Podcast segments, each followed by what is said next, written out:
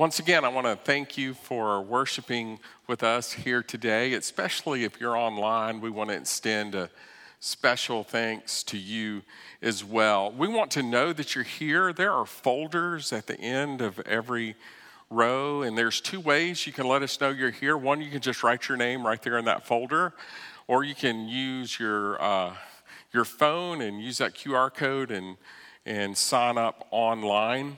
If you're a guest with us, we are especially glad you're here. There's a blue card inside that folder. We invite you to take it and fill it out, and you can bring it to our welcome desk at the end of the service. And we have a special guest, uh, special gift just for you for worshiping with us today. You'll also find a red card in that folder uh, for you to let us know if you have a prayer request. Uh, we would love to connect with you in that way as well. And you can drop that in the offering baskets during our worship through giving. You know, sometimes the best way to build something back stronger is to go back to the start. And uh, Maggie said this last week, and I just want to reiterate. One of the things I love about the, the graphic for our sermon series is it's a labyrinth. Uh, and when Robin White and the discipleship team set up a labyrinth during Holy Week, uh, Robin and I got kind of tickled because we would watch people. They would, they would kind of stand at the start and they would follow the labyrinth all the way with their eyes to try and get to the center. And, and inevitably, they, they couldn't make it with just their eyes. So they had to go to the start and physically start walking the labyrinth in order to get them to the center. You know, and, and we have to do that in our faith journey from, from time to time. Sometimes we get so caught up in the weeds of faith that we just have to remove ourselves and get back to the start. You know, following God is, is not done with a map or a GPS that tells you each step to take Following God is more like having a compass that kind of points you in the right direction. Uh, last week, Maggie kicked us off talking about the Bible and how that we should uh, view the Bible primarily through the lens of Jesus. That, that Jesus' words is, is how we should frame other parts of the Bible when we are looking through it. Today, we're talking about the gospel the good news that is Jesus. And one of the challenges we face when we talk about the gospel is that the church, uh, the big C church, especially our Western church, has not done a great job of portraying the full gospel. Uh, I'm sure that as you've traveled around uh, different places, you've seen churches that might say, full gospel church. Uh, and, and not to throw shade because we do it as well, but some of these full gospel churches should be called part of the gospel church. You know, that, that we primarily put so much emphasis on the atonement. We say that the gospel of Jesus, Jesus came so that we could be forgiven of sin and have relationship with him that that's the good news. And i've spent a lot of time uh, over the years especially when i was younger thinking how in the world is that good news? You mean to tell me that jesus came to earth as a human god in the flesh only to suffer and be beaten so that i my sins could be forgiven now, don't misunderstand, I believe that to be true. But when we just view the gospel through the lens of the atonement, we cheapen the life of Jesus. The gospel is so much more than just a get out of jail free card. The gospel, the good news, is that we have been invited into God's family, and He has set us a seat at the table. In the letter to the church at to the Colossians, Paul is trying to encourage a brand new community of Jesus followers to keep the faith and authentically walk in the footsteps of Jesus. It seems that this group was being minimized by the leaders from the local synagogue. These temple leaders were, were minimizing them by saying that they had figured out how to worship God, that their worship brought them to the feet of the angels. These temple leaders were also saying that they were closer to God because they were following the dietary laws that God had put into place. They also marked their bodies in ways in which showed everyone else that they were the chosen people. And Paul wrote this letter to kind of pull back the curtain, if you will, on those leaders of the synagogue. Paul tries to show the Colossians that our faith is a relationship with God and each other not a checklist of things that you have to do in order to be saved. Now, before we're too hard on this ancient synagogue and these leaders, uh, I, I wonder if you saw the modern day church in that description a little bit.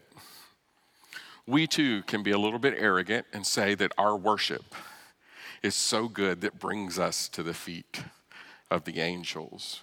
We too have a list of things that you must be or not be in order to be counted in and have a place at the table.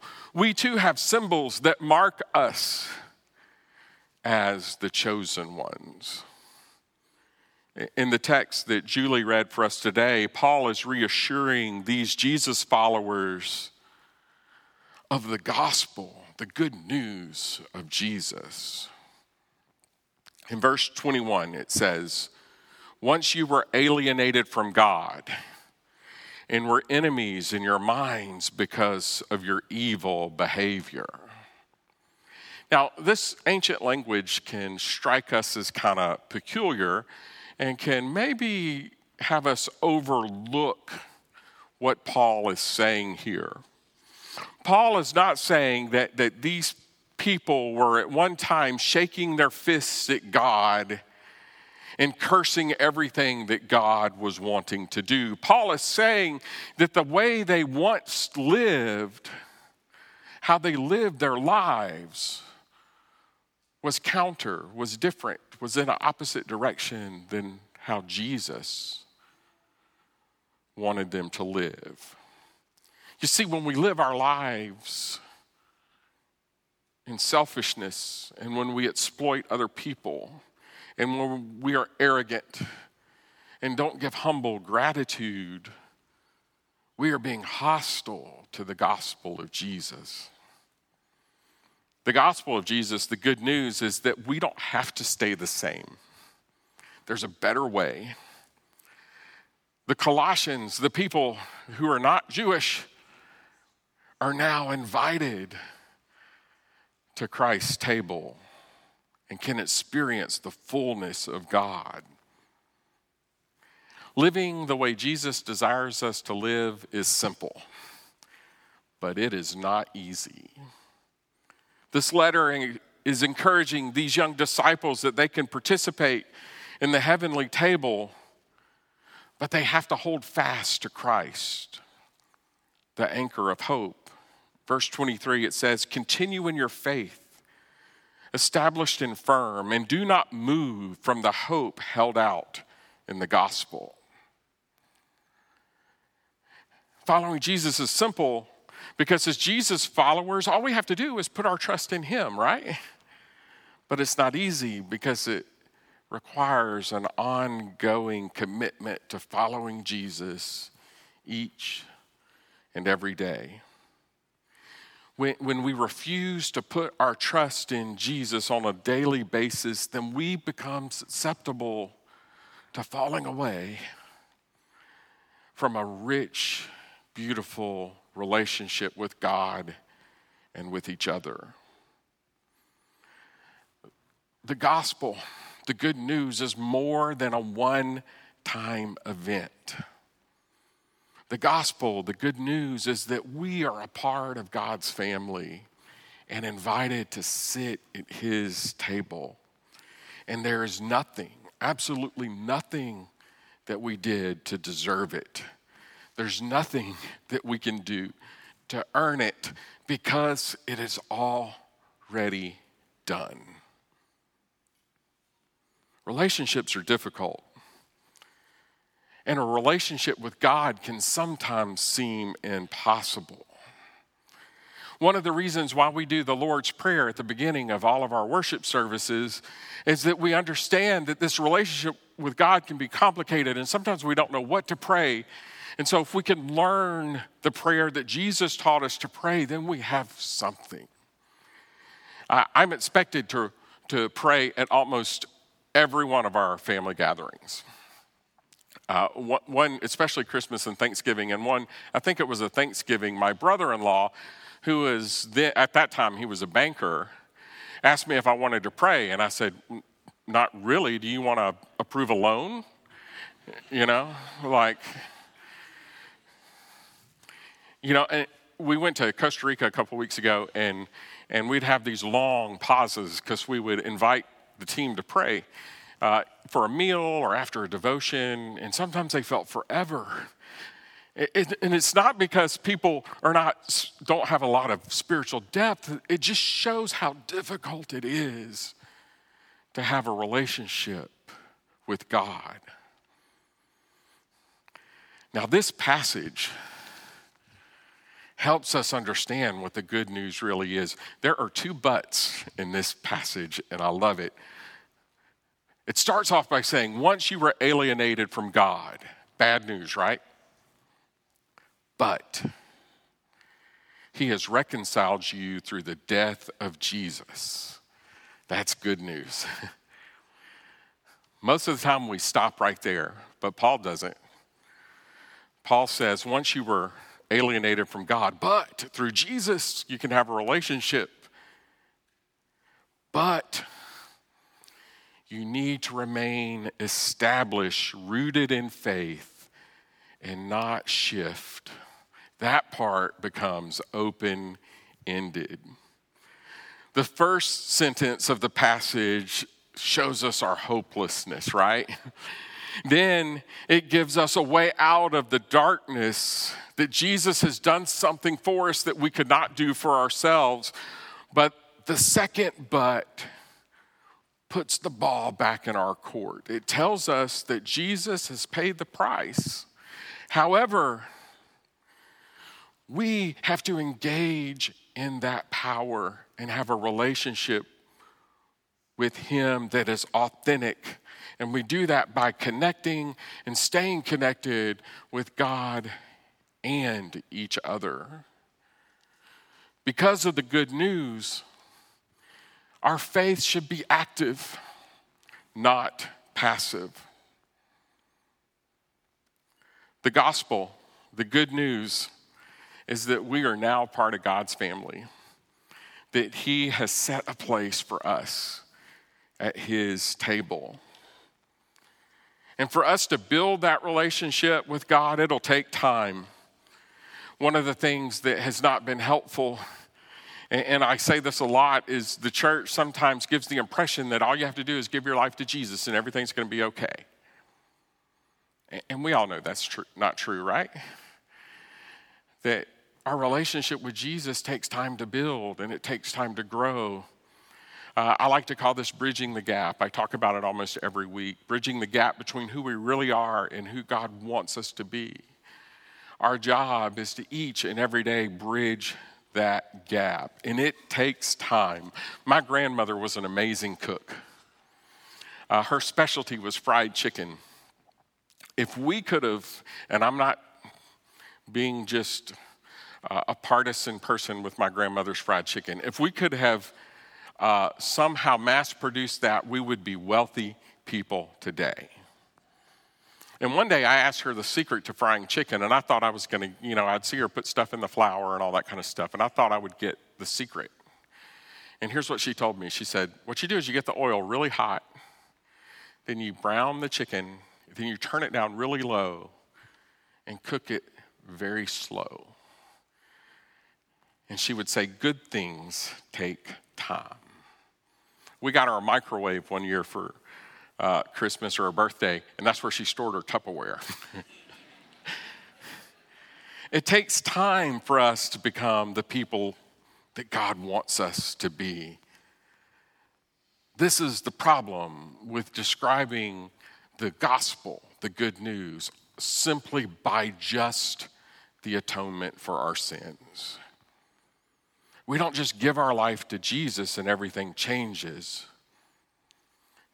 Our job is to move closer to being the person God wants us to be each and every day. And we can do this.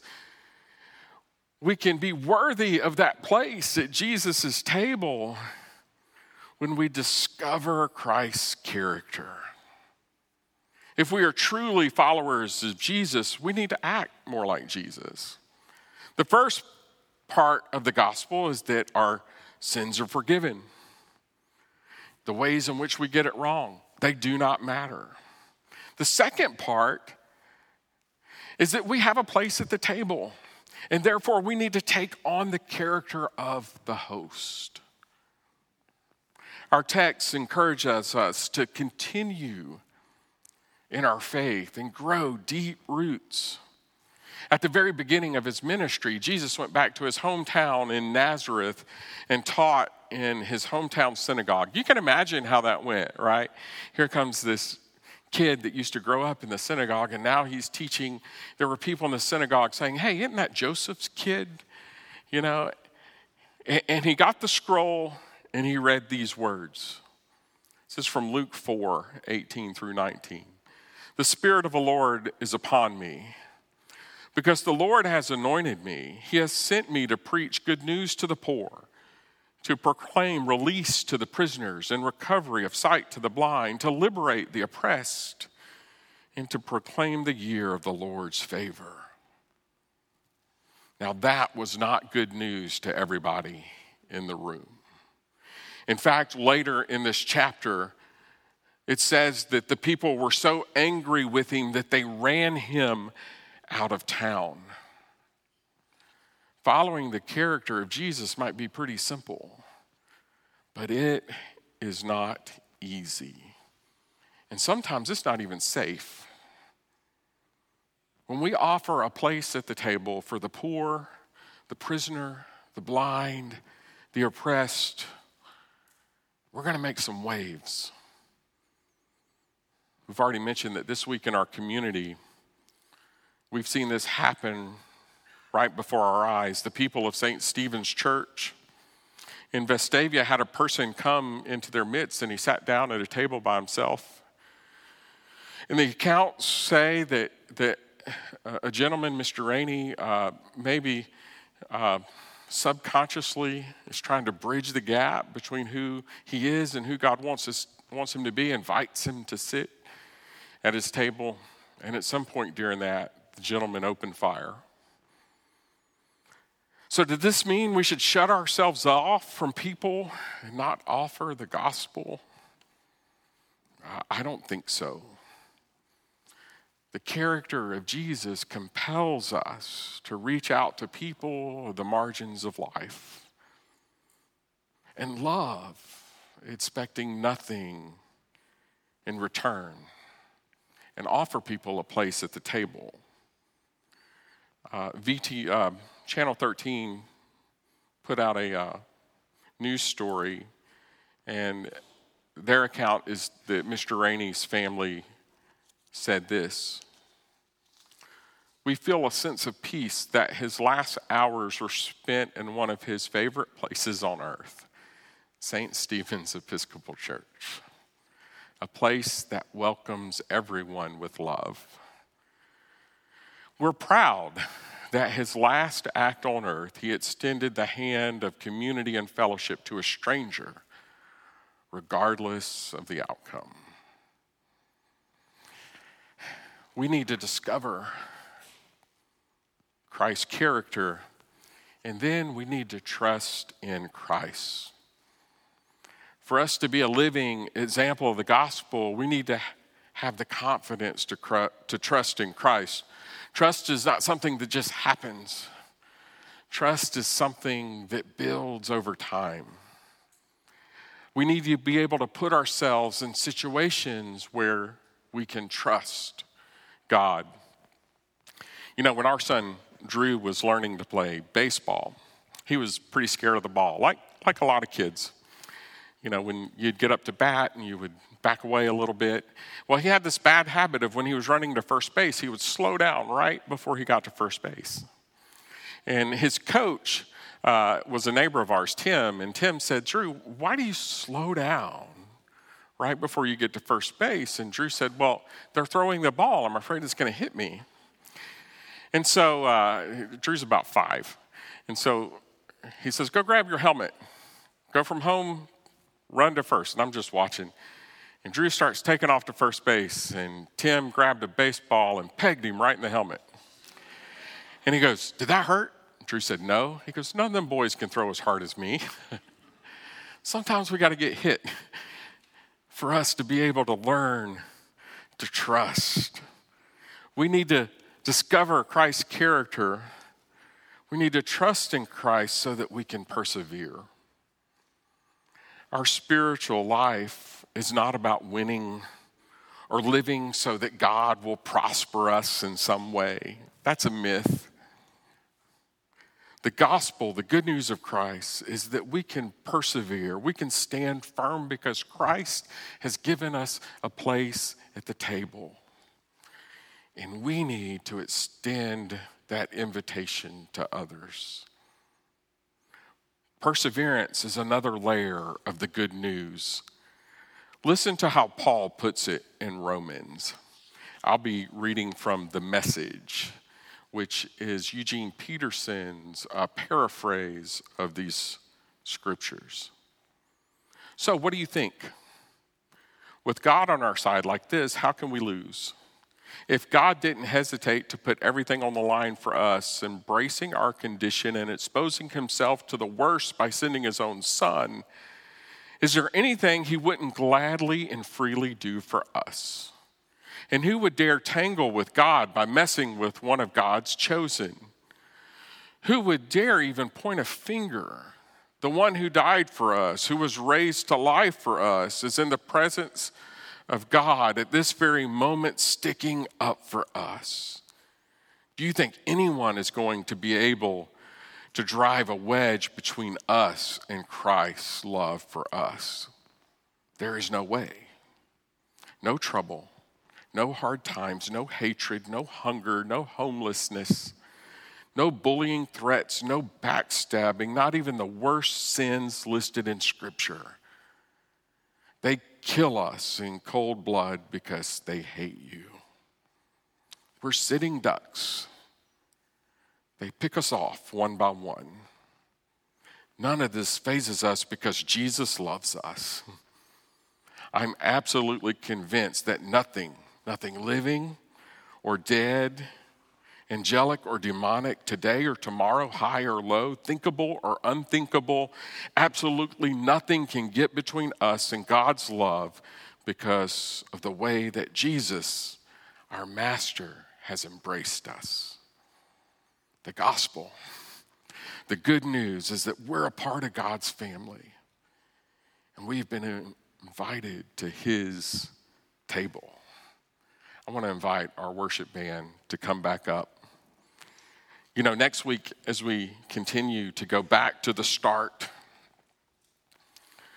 we're going to turn our attention from the Bible and the Gospels to the church. Maybe, just maybe, maybe it's the church is how we persevere on this journey of faith. Let us pray.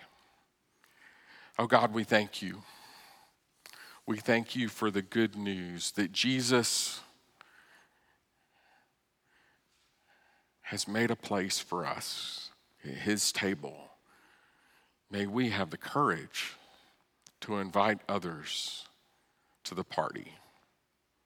In Jesus' name, amen.